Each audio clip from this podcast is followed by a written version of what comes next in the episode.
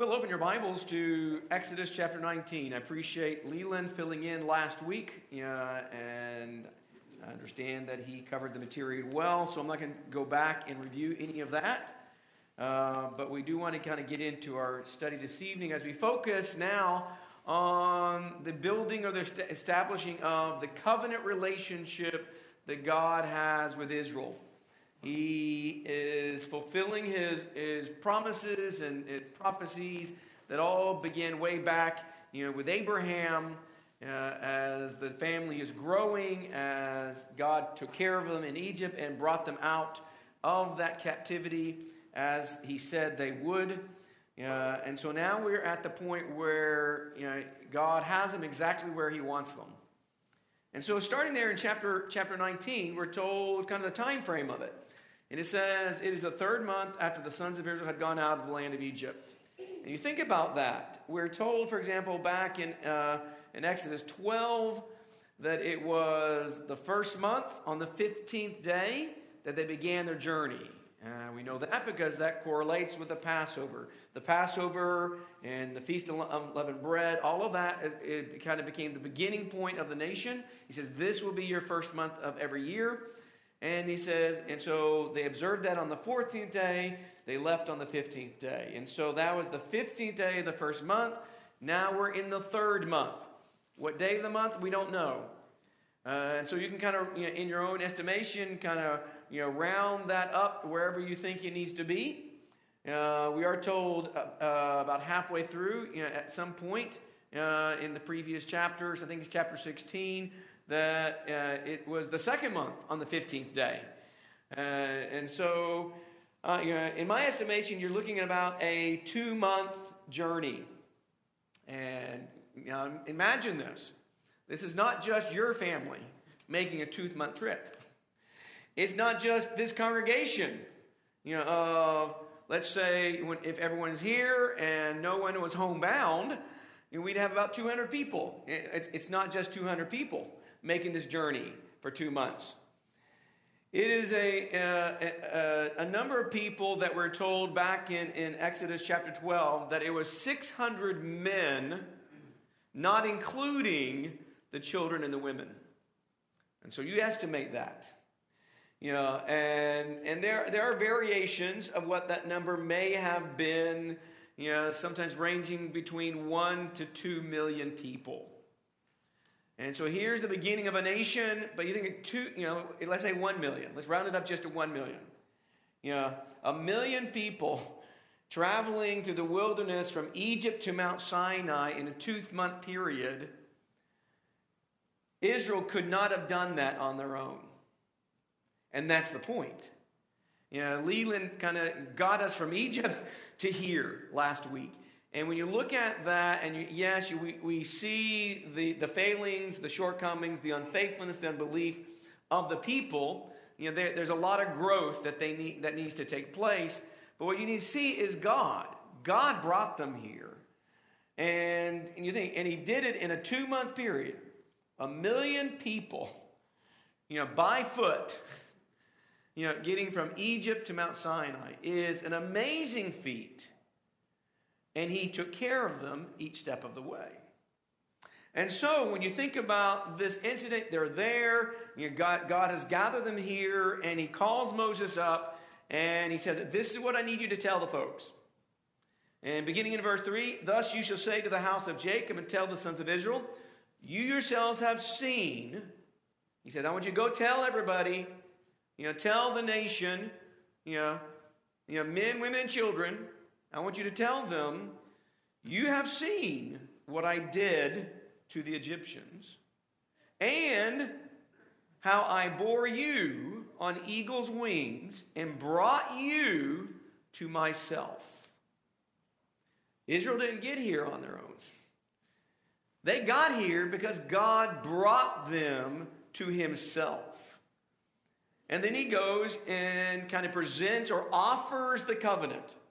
He says, you know, he, you know, I am taking you, I brought you to myself, but this is going to be a covenant relationship. And so now he's offering, you know, kind of the agreement that they have to sign you know, on the bottom line here. And he says, Now then, if you will indeed obey my voice and keep my covenant, then you shall be my own possession among all the peoples, for all the earth is mine. And you shall be to me a kingdom of priests and a holy nation. These are the words that you shall speak to the sons of Israel. And Moses takes that and he presents that to the elders of the people, who in turn will you know, share that with you know, the nation. But think about this idea of God bringing Moses and the nation of Israel to the very spot, you know, at the very location where God spoke to Moses back in Genesis 3. If you recall, there in that chapter, for example, around verse 10, uh, uh, he says he says to Moses, you know, I'm going to bring you back. He says, he says, I will send you to Pharaoh, so you will bring my people and the sons of Israel out of Egypt. And of course, he said, Well, who, who, who am I that I should do such a thing? And he goes on to say, verse 12, and he said, Certainly I will be with you, and this shall be the sign to you. It is I who have sent you, and when you have brought the people out of Egypt, you shall worship God at this mountain. The sign is fulfilled. God says, I'm sending you back to Egypt. This is what you're going to do. And I'm going to get you back to right here at some point in the future where you will worship me. And that's exactly what's happening here. And so, what you have here is the faithfulness of God executing his word and his plan just as he had spoken. And it was not an easy journey. And that's, you know, you think about the chapters you talked about last week. It was not an easy journey, but God got but God got them there. And through it, what what the people are having to learn is they're having to learn to rely on God. In spite of everything, you know, you know that's going around them, they had to learn to re- rely on God. And it was a hard lesson for them. And it seems when you study the, you know, the history of the Israelite nation, it seems that for most of them, they never quite got it, did they? They never quite learned what true reliance entails. And I think you see that early on in the, in, in the events between Egypt and Sinai, where you know, God, you know, they complain about this, and God, you know, fills that need. Well, you know, the first time He did that should that should have been sufficient you know, in teaching the reliance, God's going to take care of you, but no, it didn't. And so to get to this next uh, situation, there's a little bit uh, a challenge, there's some concerns, and they start complaining, and God heals the waters. Each step of the way, you know, they, they're needing to learn this lesson, but they're not learning it, learning it very well, but God still brings them to where He wants them because God is faithful and God's going to keep His word. God has a big plan that involves this chosen uh, group of people that would one day provide the great light to the world. And so here, God offers the covenant and Israel accepts it. And you see that you know, there in verse 8, where they, you know, once it's presented, they say, All that the Lord has spoken, we will do. Do they? No. You know, before the covenant is, Uh, is inscripted and recorded, before all of that is finished, you know, you know as well as I that they will break, you know, you know, portion of the Ten Commandments. And so, no, no, but yet they are presented the covenant, they presented the contract, you know, and it was a pretty simple contract. It's not like you know, you know mortgage contracts and they give you page after page after page, and what you, you just want is a summary of it, and you sign the bottom, and who knows what's in there, but you, you know, but you trust. But with this one, it's very very simple, very plain, very clear. You know, it wasn't several pages, you know, of legal terminology. It was simple word from God saying, "This is what I did. This is what I expect." And this is what you will become if you do so. he says, Yep, we agree to it. Whatever you say, God, we will do. And when you think about the, this agreement, I want you to kind of, kind of break it down a little bit as we look at some of the things that he says. here's this idea of God choosing Israel. And he's choosing Israel to be a special people. And this, this is God's, this has always been God's plan all along. For example, you go back to Genesis chapter 17. So you're going back to the days of Abraham. In Genesis 17, if you turn back there very quickly, just kind of glance at verse 7 and verse 8. Now, this particular chapter is when you've got the sign of, of the Abrahamic covenant being uh, instituted. And, and, of course, that involves circumcision.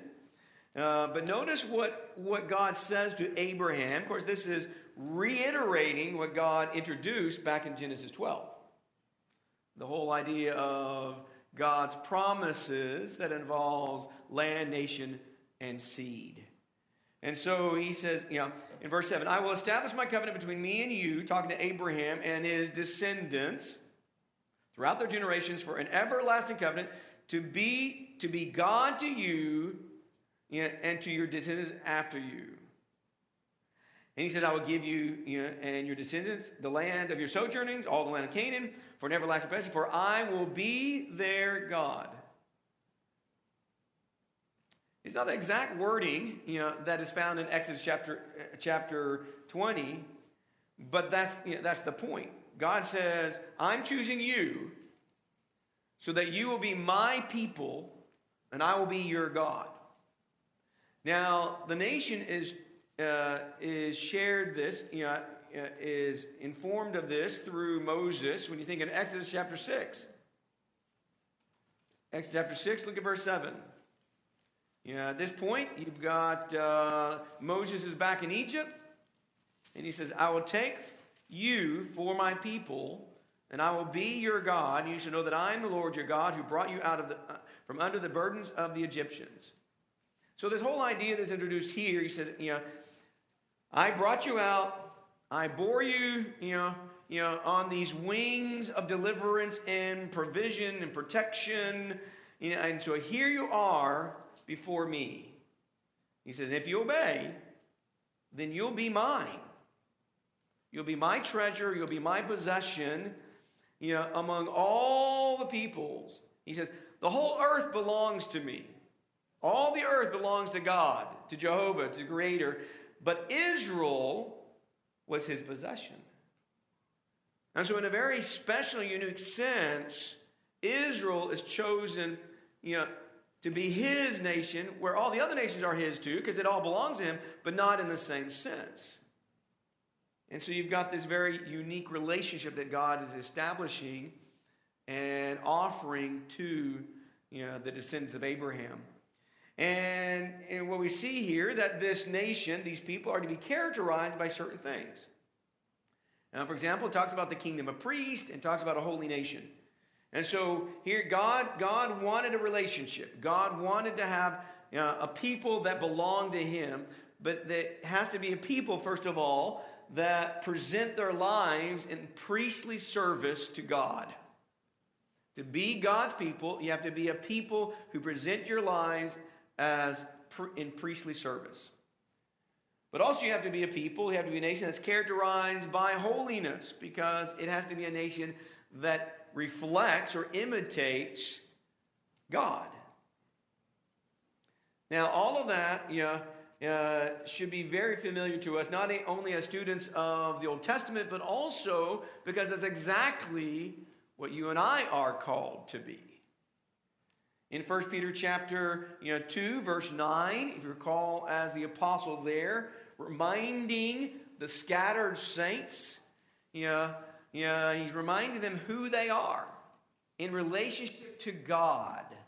And he says, You're a chosen race, you're a royal priesthood, you're a holy nation, you are a people for God's own possession. It's all the same language. And so, all along, it was God's plan, you know, even before time began, that there would be a people that would be his people, and he would be their God, and they, were, they would reflect that. And that was the goal of God's covenant relationship with Israel, which they fell short of accomplishing. Now, this offer is dependent on what? Well, it's dependent upon obedience. Real obedience, not just lip service. And so he says, if indeed, if you truly, you know, will obey, obey my voice and keep my covenant, then this is what you will become. My covenant will make you, my covenant will transform you into someone, into a nation that is great. Because you, you'll be my people reflecting me. And I think it's important to note the fact how, you know, whose voice they need to uh, obey and whose covenant they need to, to, to obey. I think that's significant that God says it exactly that way. You know, if you indeed obey my voice, and if indeed you obey or keep my covenant. Men, all men obey a voice. All men obey a covenant. But it's not always God's voice, it's not always God's covenant either, is it? And this, it was true for them as well. If they were going to be God's people, they had to obey God's voice. You know, and they had to obey God's covenant. But they proved to be stubborn and hard headed and disobedient and rebellious because they listened to other voices. They entered into other agreements that were not God's. And you think about, and to me, when I begin to think about the emphasis that God is just making here, in like I say, this is a re- really short contract. you know, you know, just a couple sentences here, and that's all it is. You know, and it's clear and understandable. You know, you know, you know what that, that entails, and you just sign sign the, the dotted line. And it made me think about, you know, what is brought out in, in uh, Paul's letter in Second Corinthians chapter 6, which David just recently covered. The whole idea there in verses 14 through 18, you're familiar with that, with that passage where it talks about, you know, do not be unequally yoked with unbelievers. And you've got these contrasts going back and forth light and darkness, righteousness and unrighteousness, uh, Christ and Belial, uh, the temple of God and, and, and the temple of, of, uh, of demons. And so you've got this contrast, you know, being expressed, and Christians like you and me being admonished and urged to understand the covenant that we're in. And it is, it, it, it is that covenant relation that makes being spiritually unequally yoked such a travesty. And that's what's being brought out in 2 Corinthians chapter 6. If you read on down there, remember, he, he, he quotes from the Old Testament and uses that well known phrase. He talks about, and I will be what? What does God say to them? I will be your, your God, and you will be my people. And he goes on, and you will be sons and daughters to me. And so, you know, like them we as well, under the new covenant, must understand that yes, there is this relationship that God desires, but it is dependent upon us fulfilling the covenant requirements. And so, you know, God is offering, He enters it. They, they basically sign the dotted line. But you think about this for them to, you know, live this life, for them to achieve this goal, being a kingdom a priest, a holy nation, and to fulfill the demands of that covenant. Because they're, you know, the covenant is not uh, expounded upon right here. He says, no, this is, this is what's required. You got to obey me, you got to keep the covenant. If you do, I'll make you this. I will bless you. And they said, yes, we understand that. Yeah, agreed. But what's going to be required is God then is going now is going to have to teach them, is he not? He's going to have to show them what is involved in keeping that covenant. And that's what follows. That's what the Ten Commandments are all about. That's what the other sundry laws are all about. Is God now is showing them, He is teaching them, you know, you know what is required, what is demanded of them, you know, for, for them to achieve this goal of being God's possession that reflects a kingdom of priests and a nation of holiness. Because no one knows the mind of God. He hasn't told them yet what his mind is. He hasn't told them his plan yet. He hasn't revealed to him his will yet. But he said they've agreed to it. We will do all that you say. And so God's going to reveal that. The Holy Spirit has revealed that to us in the new covenant. Yeah. In 1 Corinthians chapter 2, it talks about, you know, no one knows the thoughts of man except the, you know, what's in the man.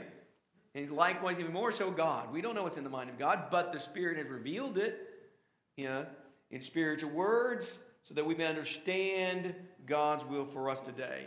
And so the people agree to all of that. And so God is now kind of going to get them ready to be taught, to, to begin to learn, you know, what's involved in, in the covenant. And so God tells Moses to tell the people, okay, you, know, you need to tell them this. He tells them they agree. He says, now go, and then also tell them that they need to consecrate themselves. You see that beginning in verse 9 and following. So the, Is- the Israelites, the nation that's camped here at the foot of Mount Sinai, are required to consecrate. They're required to, to sanctify themselves in order to hear God. God's about to speak through Moses. And he says, what they need to do, they need to prepare themselves to hear me.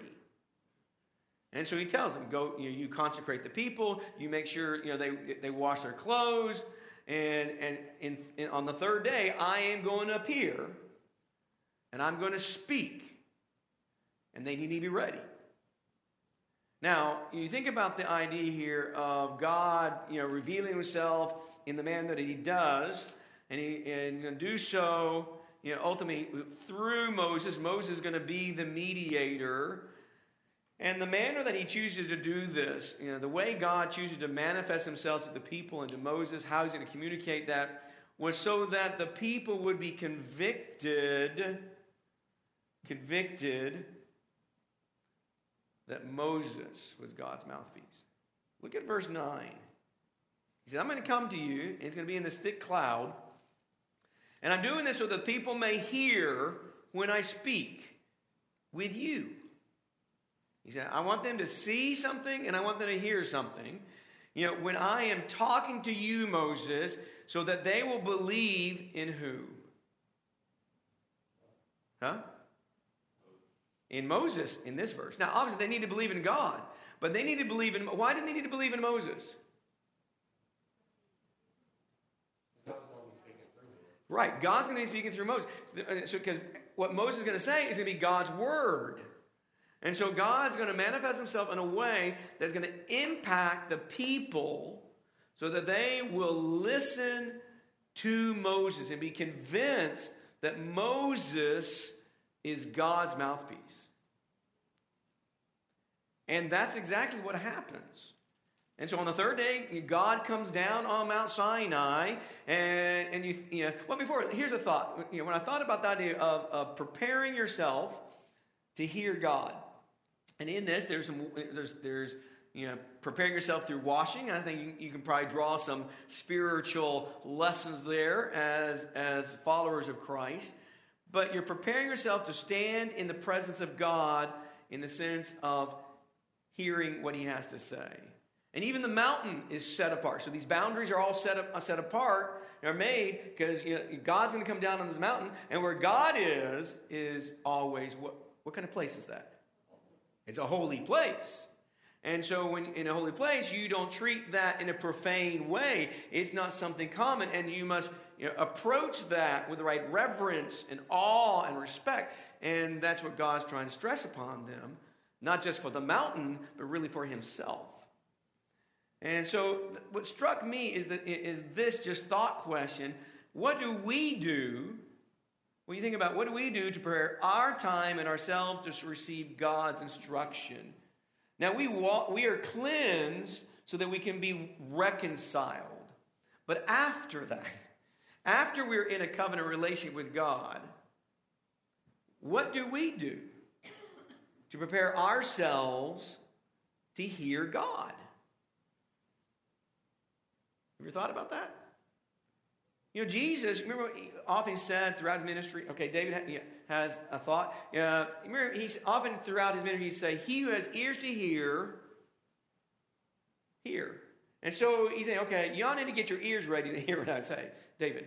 I'm going to say uh, in Ezra chapter 7 and verse 10, it says, Ezra prepared his heart to seek the law of the Lord and to do it. Right. I appreciate you bringing that up because that illustrates the thought you know, of this idea of God saying, okay, consecrate the people and have them do these things, you know, because on the third day I'm coming down to talk to them through you, Moses. Uh, and, and they need to be ready. They need to be ready to hear me. And we do too. We need, as, as sons and daughters of God now, we need to prepare our hearts. We need to prepare our ears to hear God. And sometimes, you know, we get busy with the stuff of this world and we get dull of hearing. and we don't hear things so well. Yeah, Romans 10 talks about, you know, faith comes from hearing. But if you haven't prepared that hearing, then you're, you know, there's not going to be much faith growing. Or you think about James 1 19 and 20, you know, being quick to hear, you know, you know, slow to speak, slow to anger, because, you know, the anger of man does not produce the righteousness of God. It's, it's all about preparing yourself there to hear God. And that's exactly what God's talking about here. And so they do that in chapter 19. And I really like the, this thought and the, the imagery that comes out to me in verse 17. So it's the third day. God is, start, you know, God is starting to manifest himself in a very powerful way. And so, you, you know, and so that's expressed in verse 16. And so Moses brought out the people to meet God. You thought about that idea? Moses is bringing out the people to meet God. God is introducing himself to the nation here in a very personal, intimate way. He's already kind of in the sense, he's, he's made himself known already through his outstretched mighty arm in delivering them out of Egypt and, and bringing them all the way through this desert wilderness, making sure they have all the water they need, all the food they need, they have everything they need um, for their journey. He's already demonstrated that. But on this occasion, you know, as you begin here in chapter 19, you know, what's going on here is so, is so much bigger than just God's powerful deliverance. David Gerardo, Lee. And so you think of, of having, you know, you know, the privilege and the opportunity to meet God in this way. David. It's, uh, to me, I remember the day of Pentecost. Peter was the mouthpiece, and they were all together when the Holy Spirit descended. Yes. So it has a very similar Oh, that's a, that's a good correlation. And, and, and so, in that sense, the Jews, you know, yes, through the apostles, as you know, you know, the Holy Spirit is directing them, as the Father you know, uh, answered his Son's request and sending the Spirit upon them, you know, in a sense, they're meeting God, you know, through the gospel. You know, through that, you know, so they're meeting God through the gospel on the day of Pentecost.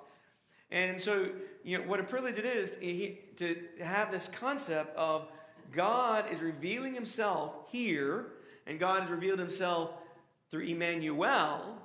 And, and in both cases, it's all about man meeting God, and in that meeting, recognizing who he is.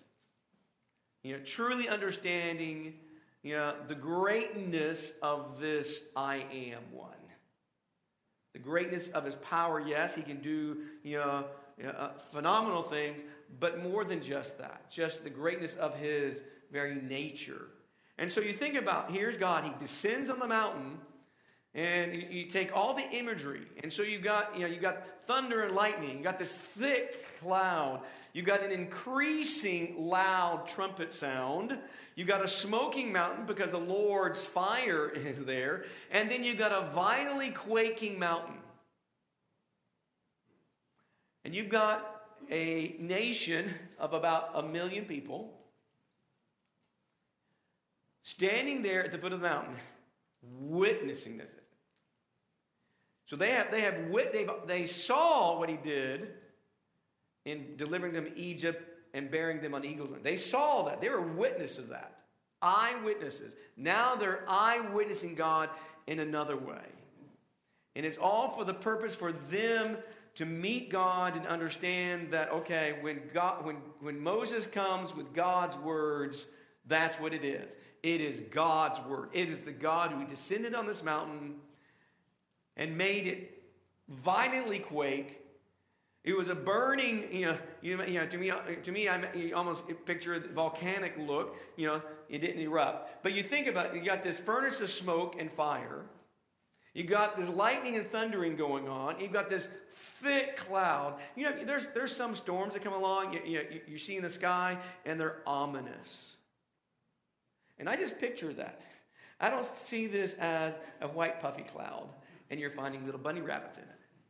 You know, I see this as an ominous moment where God is presenting himself. And, and God, and so so they so Moses comes out for them to meet this God. This is the God you've agreed to do all that he says so that you can be his people, so you can be his holy nation, so you can be his kingdom of priests. And so you think about that. If you were in, in, in that nation, would you continue standing at the foot of the mountain? It talks about how they trembled. It talks about how they, it, it, it hints at how they, they kind of created a little bit more distance from this. Understandably so. But see, God was trying to engrave on their minds and on their memories something. He's trying to engrave something on, on their memories. And I think that's really brought out in chapter 20. If you'll just jump over chapter 20, look at verse 20. This is after you know, the speaking of the Ten Commandments. And he says, okay, uh, and they're saying, okay, you be the one. this is just too, this is too terrifying. You know, what, what they have witnessed has scared them. he says, Moses, you know, you know, you be the one that you know, brings us God's message. Don't let God speak to us because you know, we don't want to die. And of course, Moses says, Don't be afraid. You know, you know, God has come to test you in order that the fear of him may, may remain with you so that you may not sin. I think that's an interesting thought. You know, they're fearful on this day, but God's intention is not just to get a momentary reaction. God's intention is to implant, engrave something on their minds and their hearts so that it's there for generations after generations. That who is Jehovah? Yeah, and, and they, need to, they need to see that. Uh, and so, you know, so you've got this exchange going back and forth. And what, real quick, I want to ask you one of the questions you know, uh, uh, that I had for chapter 19 is, you know, what may be the significance of requiring Moses to go back down to warn the people, which he already done, before he comes up again? What, what, what do you think could be the possibility of that? You know, why does God make him go back down? They've already set the boundaries, they've already given all the warnings. Why does he have to do that again? What do you think? Brother John. Go ahead, John. They've already proven they weren't very good listeners. Yes. And that's one, one of the answers I jotted down. It, it, already, by previous events, they're, they're not good listeners. They're not retaining, you know, what needs to be retained. Uh, Brother Reed. Basically, what I was going to say, you know, God knows all. He probably knew that some of them want to come up and look. Right. Yes. And so he knows the hearts. And so yeah, he knows the hearts of people right at, at that moment, and they need to be, you know, you know, impacted with that. David, did you have your hand raised? Okay. Anyone else? Nathan? that if they would have came up and someone would have died, that would have, what the people thought of him, okay, he did bring fire to kill us. Right. Yeah, and then you go back, yeah, because they go back to that, you know, so that could be in it. So there's a number of answers you could ha- have with that. But I find it's interesting that, you know, here's a lesson that God is trying to make. What do you think the lesson is for Moses, though? The lesson for Moses? Because Moses is the one who says, he is, You go back. Yeah, I don't think he's like when he's going up and down the mountain, he stepped out the door and in the door and out the door. You know, I, I think this is a little bit of a trek. You know, the hike up this mountain to meet God, and you got to go back down the mountain. And then you got to go back up the mountain, go back down the mountain. You know, you know, it's not, it's not an easy thing. So what do you think the lesson was for Moses? There's a, I think there's a lesson for both. Anybody? that in his leading of the people, he should never let God's words depart from his mouth and be constantly reminding them about everything that he said. Right. And I think, and I think that's the key. That even Moses, you know, in the midst of all his faithfulness and respect and reverence, needed to make sure that he did always what God said. And, and as a leader, he needed to respect that. And so, you, so in chapter 20, you've got the Ten Commandments, and you think about, you know, the Ten Commandments are the foundation to, to all the laws that follow. Uh, and you think the, these Ten Commandments are coming from a God that we are told in 1 John chapter 1, verse 5, who is what? God is, 1 John 1, 5. I'm not going to tell you. It's who, what? God is light. And then you got also over in 1 John chapter 4 and 5, God is love. And so here's this God, here's a God of light and love. And so here are these Ten Commandments that are flowing from his mouth, and, and they're all going to emanate from that source, a source of light and love. And so every one of them, based upon Matthew 22, and what Jesus said, every one of these Ten Commandments and all the others that follow, you know, you know, every one of them in their application is, is, because, is because it reflects two commandments. What's the first one? What's the greatest commandment? To love God with everything you've got. What's the second one? Love your neighbor, right? You know, all the law grows out of those two. So these Ten Commandments emanate from a God of light and love. And so th- these laws are given because the people need to love God and the people need to love their neighbor. And so the thing is, if Israelites loved God, you know, you take the first four. If Israelites loved God, then in a positive way, you know, what that would mean is you would worship God you would serve God alone, you'd keep his commandments. And so he expounds on that, you know, and says, okay, to do that, you know, the four basic principles that, you know, for you to carry out, worship me, serve me alone, and keep my commandments, he says, okay, first of all, you're to have no other what? To have no other God. If you're going to worship me and serve me, you can't have any other gods. Number two, you know, and if you love God, you, you won't have another God. Number two, also, you will not make what? You will not make any kind of idol, of any kind. You won't have, you won't have a different God, and you won't have any kind of idol. And thirdly, he says, you will not use what in vain? You'll not use my name in vain. You'll speak my name always with the greatest reverence, respect, because I am a holy God. I'm a God of love. I'm a God of light. And fourthly, related to God, he says, okay, and then you're going to remember something. Remember what? Remember the Sabbath. How often? Every Sabbath. And how often did the Sabbath come around? Every week. So, you know, you, you know those are the four basic things, he says. And, and, all of those grow out of love. If you love God, Israel, you'll do these four basic things faithfully. Then the other six are if you love your neighbor. All of these are related loving your neighbor, and it starts off with the positive instruction. If you love your neighbor, like you're supposed to, Israel, then you will honor who? You'll honor your father and mother. You'll honor your parents. They fall under the idea of loving your neighbor. If you don't honor your parents, you're not loving your neighbor. But if you love your neighbor, you'll honor your parents. And he goes down, and then you got the rest of them all negatives. Yeah, no murder, no adultery, no theft, no false witnessing, no covetousness of any kind. Because you can covet without taking it. He said, you don't even commit, you know, the attitude of covetousness. Yeah. Because if you do, if you if you do any of those things, you are not loving your neighbor. Now, obviously, we can understand the concept. Okay, you know, if you kill your neighbor, you know that wasn't very loving. But in our world today, you know, those these principles are still carried out in, under the new covenant, and it's still true. If I love my neighbor, you know, I will follow Christ's covenant that expounds on these basic principles likewise.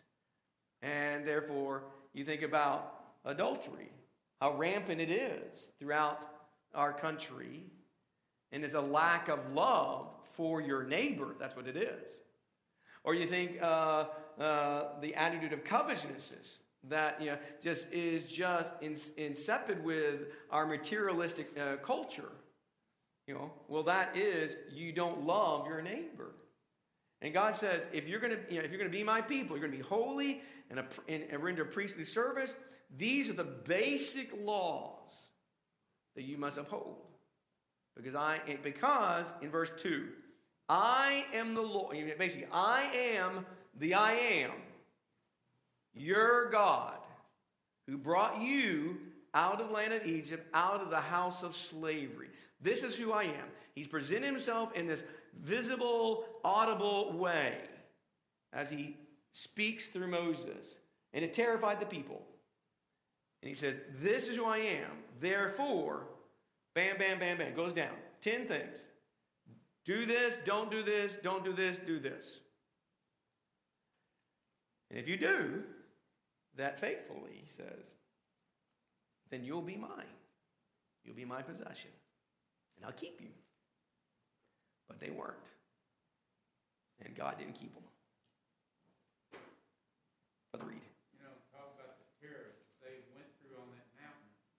God was on that mountain. Yes. They couldn't see him, but he was there. He was there. But if you go into Hebrews, and you talk about where Christ is our sacrifice, Mm-hmm. chapter ten, and you go down and talk about the judgment, and it says, if you go on sinning, once you've been enlightened, it's a terrifying thing to fall into the hands of the living. God. Yes. Yes. But that same thing is true for us. Oh, you're right. You're so you're so correct on that. I want to end very quickly, just reading the Deuteronomy's account of their reaction, you know, and let that be the final you know, thought. But over in Deuteronomy chapter five, you know, it's brought out here in Exodus as well. That the, you, know, you know their reaction to, you know, they're just fear filled by what they've witnessed, and they say, Moses, Moses, you, you, do it. You do. It. You should be the guy to you know, bring us God's word. But uh, what's interesting is how Moses then reflects on that and says a little bit more. He's, he says, and so in chapter 5, beginning in verse 22, you know, if, know, if y'all can come on into the auditorium if you want to. I'm just going to read a passage. You can walk in and sit down. And so Deuteronomy chapter 5, verse 22, he says, These words the Lord spoke to all your assembly. So this is Moses retelling the story. The words of the Lord spoke to all your assembly at the mountain from the midst of the fire, of the cloud, and of the thick gloom, with a great voice, and he added no more. He wrote them on two tablets of stone and gave them to me. And when you heard the voice from the midst of the darkness, while the mountain was burning with fire, you came near to me, all the heads of your tribes and your elders. So here's their reaction. Y'all come on in. Come on in, everybody. You walk on in. and you said, listen to what he says. You said, Behold, the Lord our God has shown us his glory. They came out to meet God. He said, We have seen his glory, his greatness, and we have heard his voice from the midst of the fire. And we've seen today that God speaks with man, yet he lives. Moses lived. Now, when now then, why should we die? For this great fire will consume us. If we hear the voice of the Lord our God any longer, then we will die. For who is there of all flesh who has heard the voice of the living God speaking from the midst of the fire as we have and lived? See, Moses you know, has heard God and lived, and we have witnessed this and we have lived. And so, so they say, Go near and hear all that the Lord our God says, then speak to us all, the, all that the Lord our God speaks to you, and we will hear it and do it. And then the Lord responds, I have heard. I've heard the voice of the words of this people which they have spoken to you. They have done well in all that they have spoken. On this day, yeah, in this moment, They understood, but they soon, so soon forgot because it was not in their heart so that it would remain. Thank you very much for everyone's participation. Appreciate it.